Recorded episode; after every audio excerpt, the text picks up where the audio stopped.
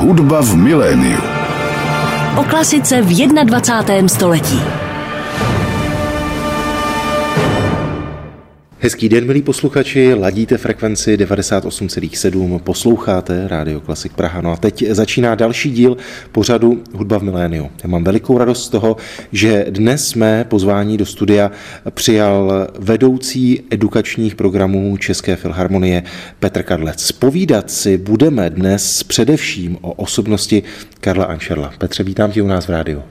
Hezký dobrý den. Petře, ještě než si budeme povídat o osobnosti Karla Ančerla, tak mě samozřejmě zajímá, jak ty jsi se k němu dostal. Vím, že jsi člověk, který se klasickou hudbou a interprety, kteří se věnují a věnovali klasické hudbě, zabýváš už dlouhá léta, ale v čem pro tebe je ta osobnost Karla Ančerla tak významná, že se jí věnuješ tak dopodrobna? Mě vždycky zajímalo dirigování a dirigenti a takový první velký dirigentský zájem jsem měl o Václava Talicha a dá se říct, že pak takovou přirozenou cestou jsem se přes Talicha dostal i k dalším českým dirigentům, Rafaelu Kubelíkovi a nakonec ke Karlu Ančerlovi. A i když jsem toho Ančerla na začátku vnímal jako někoho, kdo je tak trochu ve stínu Václava Talicha, nebo já jsem ho tak vnímal a říkal jsem si, že vzhledem k tomu, že ty Talichovy nahrávky jsou tak úžasné, tak asi ty Ančerlovy určitě nebudou tak úžasné, že to asi bude nějak jako horší nebo něco takového, tak eh, to jsem pak zjistil, že jsem se v tomto odhadu mýlil a že sice Ančerl je trošku jiný dirigentský typ než Václav Talich, ale že ten jeho odkaz, který můžeme dneska poslouchat v nahrávkách, tak je obdivuhodný a rozhodně ty nahrávky stojí za to poslouchat pořád. Mluvíme o novém kompletu, jak už jsem zmínil, 15 desek, ale když se člověk podívá do vlastně poměrně nedávné historie suprafonu, tak tam najde Ančerlovský komplet mnohem větší eh, s tím podtitulem Gold Edition. Tam má snad přes 40 desek. Tak vlastně co je na tomto dalším, nebo můžeme říct navazujícím kompletu? Myslím, že můžeme říct, že ten komplet navazuje.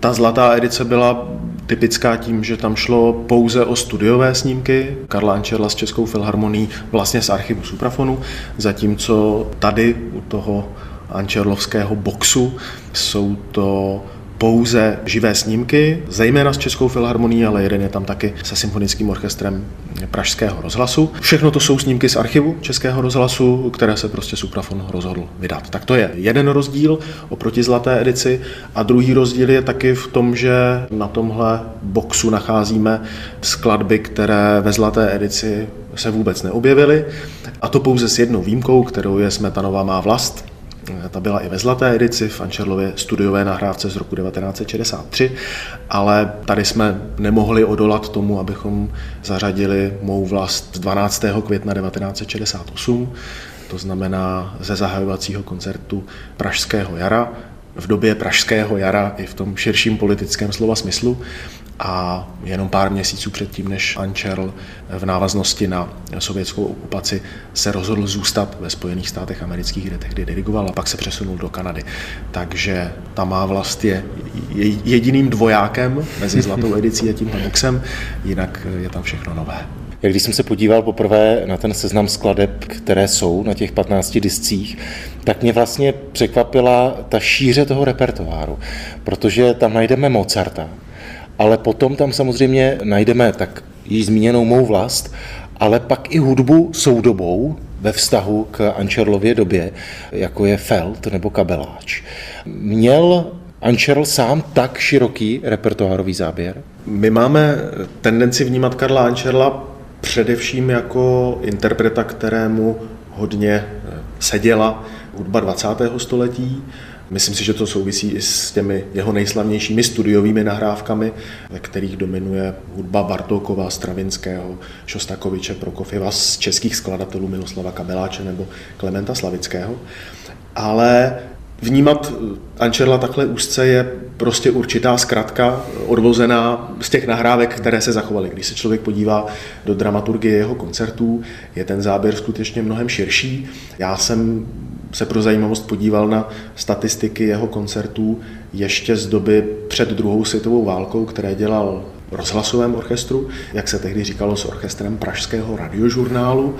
A tam se prostě potom dirigentovi chtělo tak trochu každé tři dny něco úplně jiného. Takže například na přelomu října a listopadu 1938 tak Ančerl dirigoval během několika dnů Vejvanovského, Brixyho, Koželuha, Škroupa, Čajkovského, Fibicha, Dvořáka, Smetanu, Nedbala, ale nějakou dobu předtím to byla zase soudobá hudba Křenek, Hába, Prokofiev. Čili to jeho široké repertoárové zaměření bylo v těch rozhlasových dobách před druhou světovou válkou už nějak započato a myslím si, že přirozeně pokračovalo i po druhé světové válce. Notabene, když je člověk šéf-dirigentem Velkého symfonického orchestru a zodpovídá za převážnou většinu abonentních koncertů, zájezdů, mimořádných koncertů nebo různých i slavnostních koncertů, tak přirozeně ten repertoár široký je.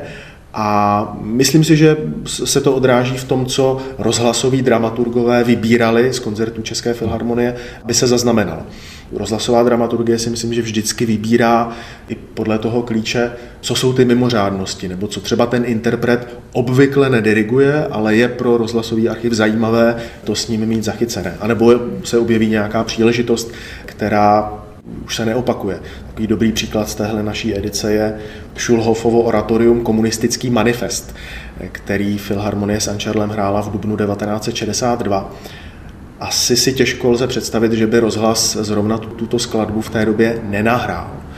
A zároveň asi Ančerl nebyl ten, kdo by zrovna chtěl moc dirigovat tuto skladbu. Nicméně prostě se zaznamenala, byla to mimořádná událost a tak ji máme mimochodem zrovna o zařazení téhle skladby jsme s Matoušem Vlčínským hodně debatovali, jestli se to v téhle edici objevit má nebo nemá. Nakonec jsme se přiklonili k tomu, že to prostě je určitý dokument doby. A nakonec i Schulhofova uvažování, on tu skladbu napsal ještě na začátku 30.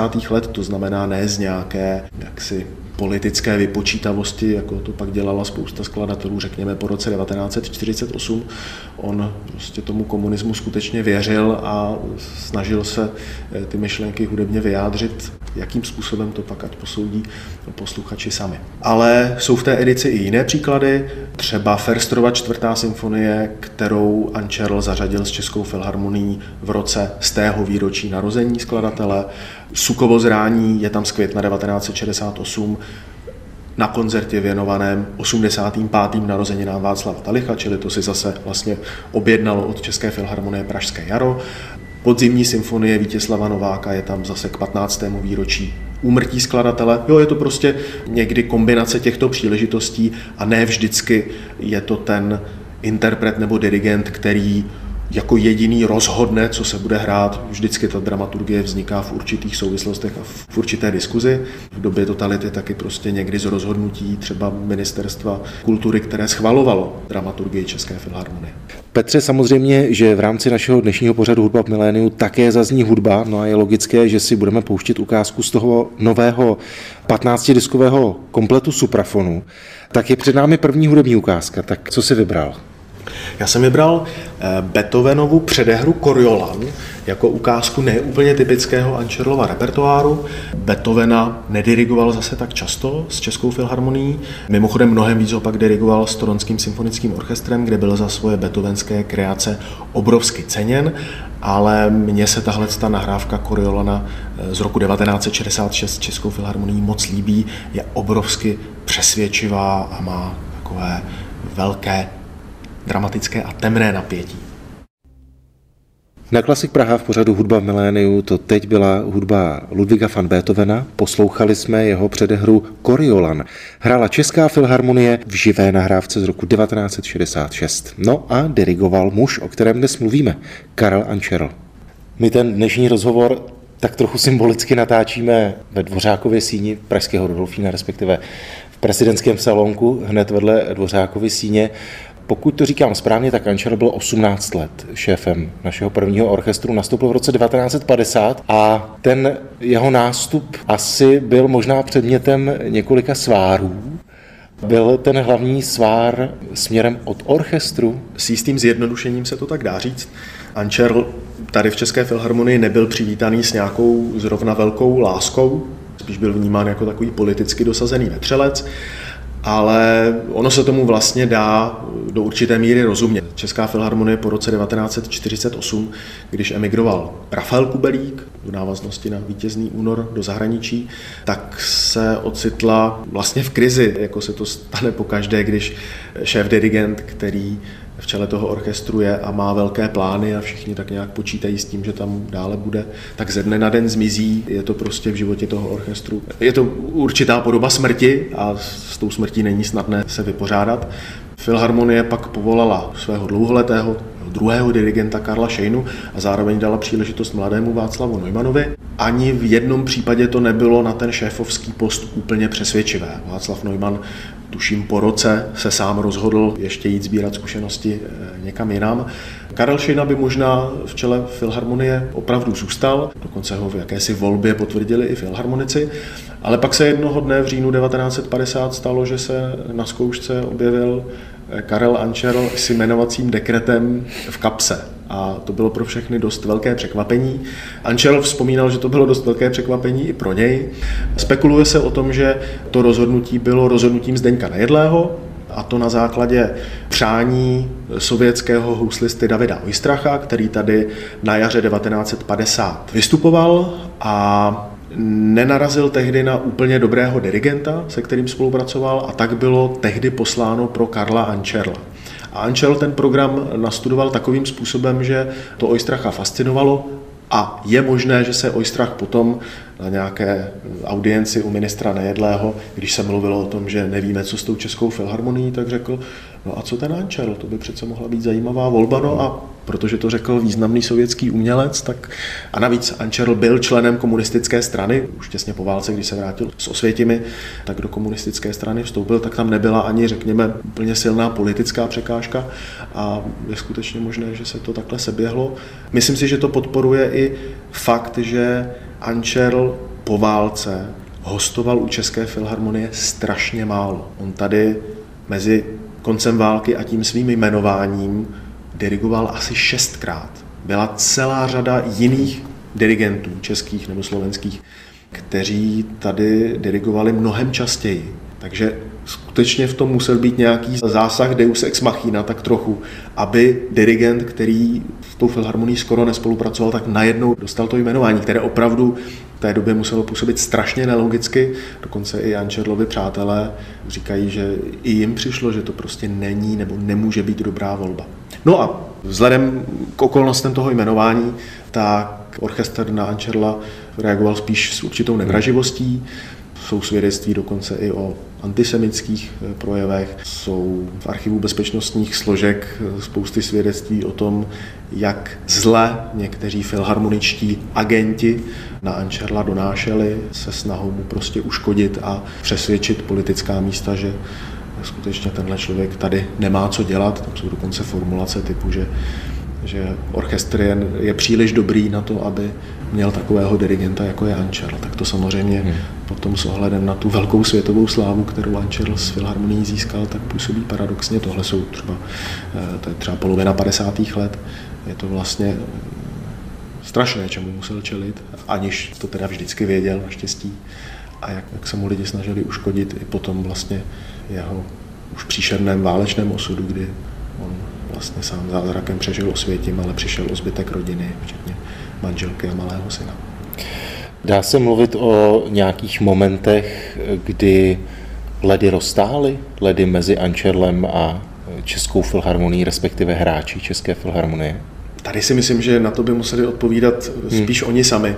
Eh, já si myslím, že z toho, co nám říkají prameny a archivy, tak se asi dá říct, že došlo k určitému nějakému smíření se s Ančerlem nebo k tomu zvyknutí si na jeho způsob práce. Taky si myslím, že svoji roli začaly hrát ty mezinárodní úspěchy, ať už Ančerlových nahrávek, anebo zájezdů s Českou filharmonií, protože filharmonie pod jeho vedením skutečně navštěvovala ta nejslavnější koncertní pódia evropská, americká, ale i třeba japonská nebo, nebo australská.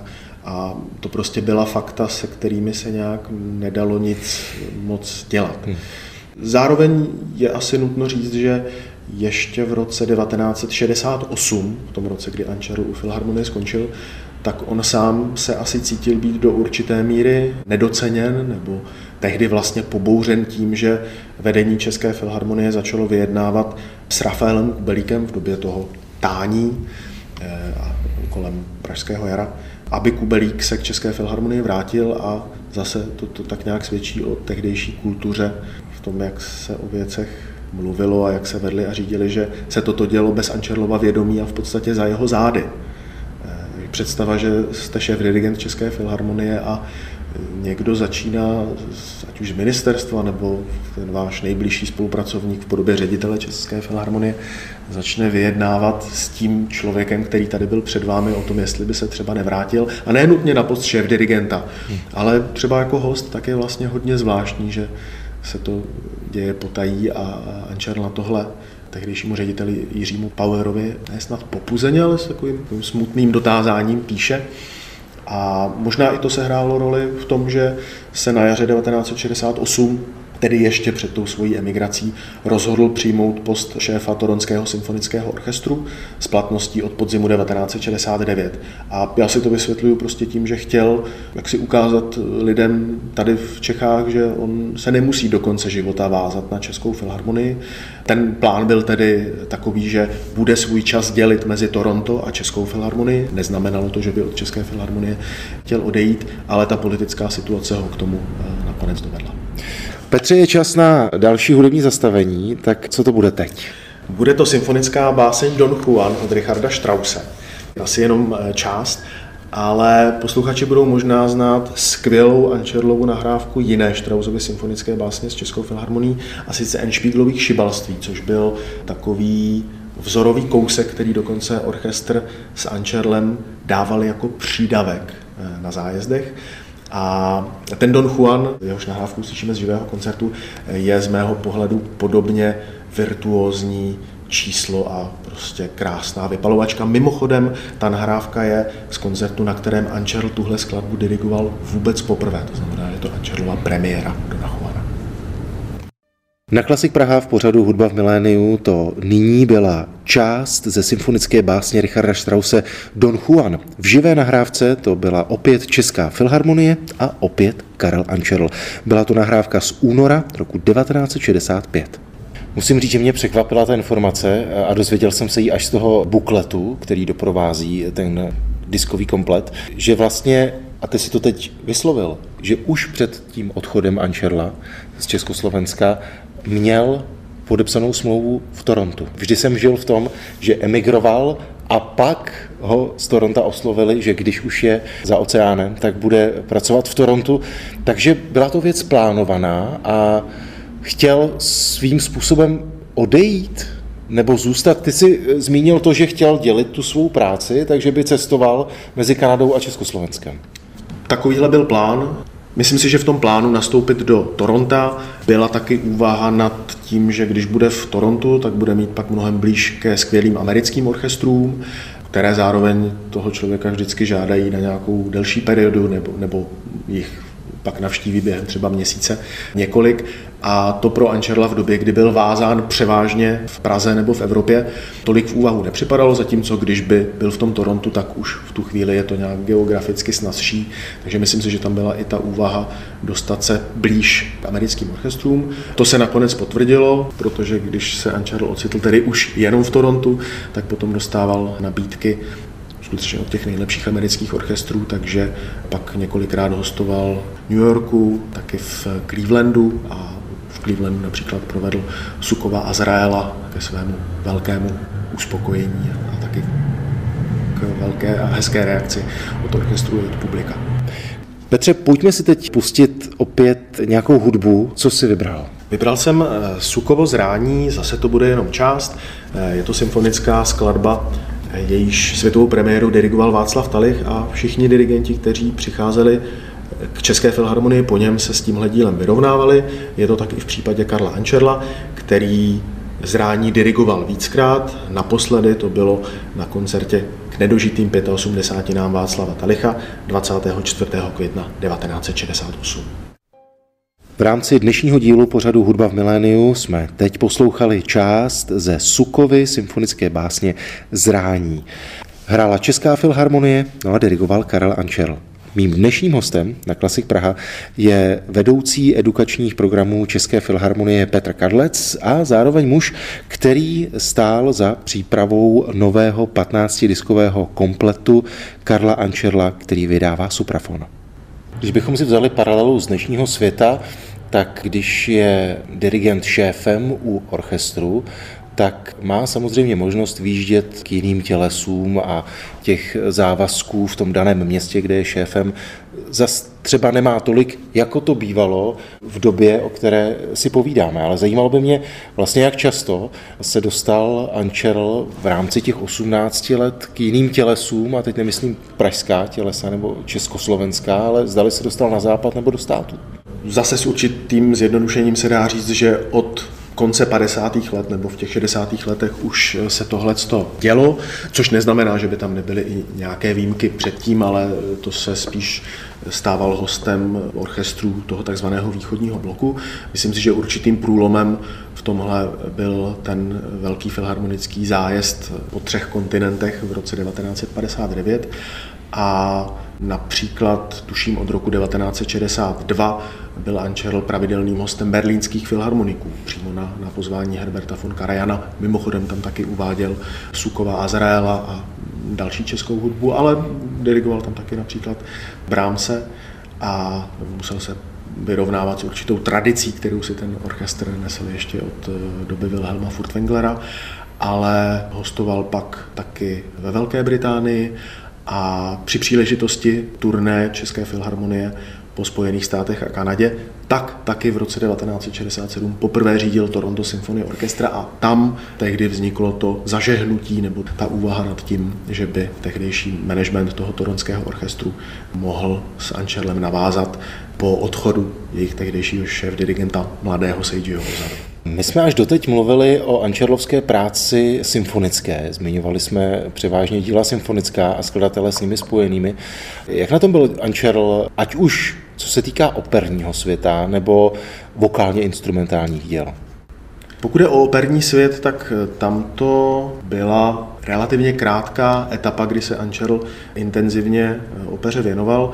Bylo to těsně po skončení druhé světové války, kdy dostal příležitost jako dirigent takzvané Velké opery 5. května, která sídlila vlastně v dnešní státní opeře.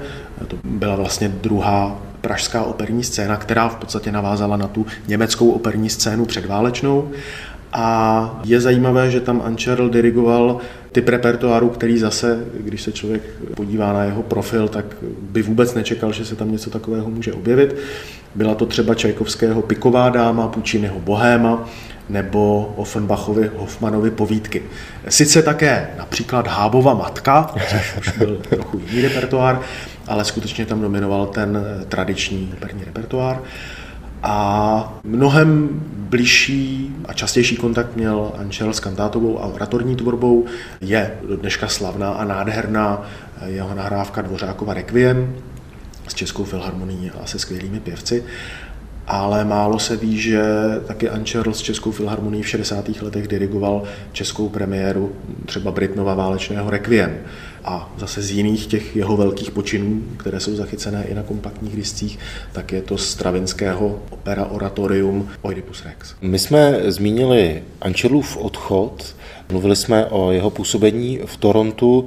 Je asi logické, že do Československa se nevracel, ale tuší hudební historikové, zdali byl v nějakém kontaktu s Československem nebo s československými hudebníky? On se popravdě v tom období 1968-1969 ještě vrátil, protože on se snažil eh, úplně nepřetrhat eh, kontakty s Českou filharmonií, dokud to jenom trochu šlo. On prostě nechtěl být cejchován jako emigrant, proto ten jeho odchod z České filharmonie byl v podstatě oficiálně a formálně zdůvodněn Ančerlovým odchodem do důchodu a jeho zdravotní situací. On o tom velice čile komunikoval zejména s Ivanem Metkem, který do té doby byl jeden z jeho nejbližších spolupracovníků tady ve Filharmonii. Hodně spolu konzultovali dramaturgii, Medeky spolu vytvářel a po 21. srpnu 1968 byl Ivan Medek vlastně jeden z lidí, kterým Karel Ančerl věřil a psal mu velice otevřeně a velice otevřeně se radil o tom, co má udělat.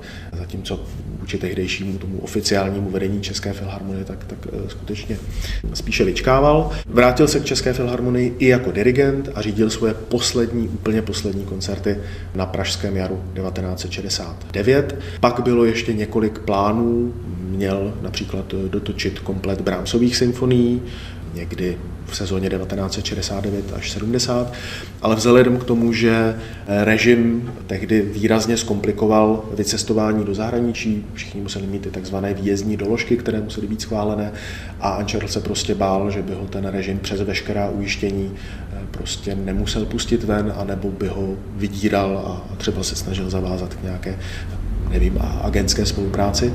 A ve chvíli, kdy tahle opatření vešla v platnost, tak on prostě zrušil veškeré svoje závazky k České filharmonii, Pražskému jaru i suprafonu, pochopitelně k velké škodě zdejší kultury, nikoli jeho.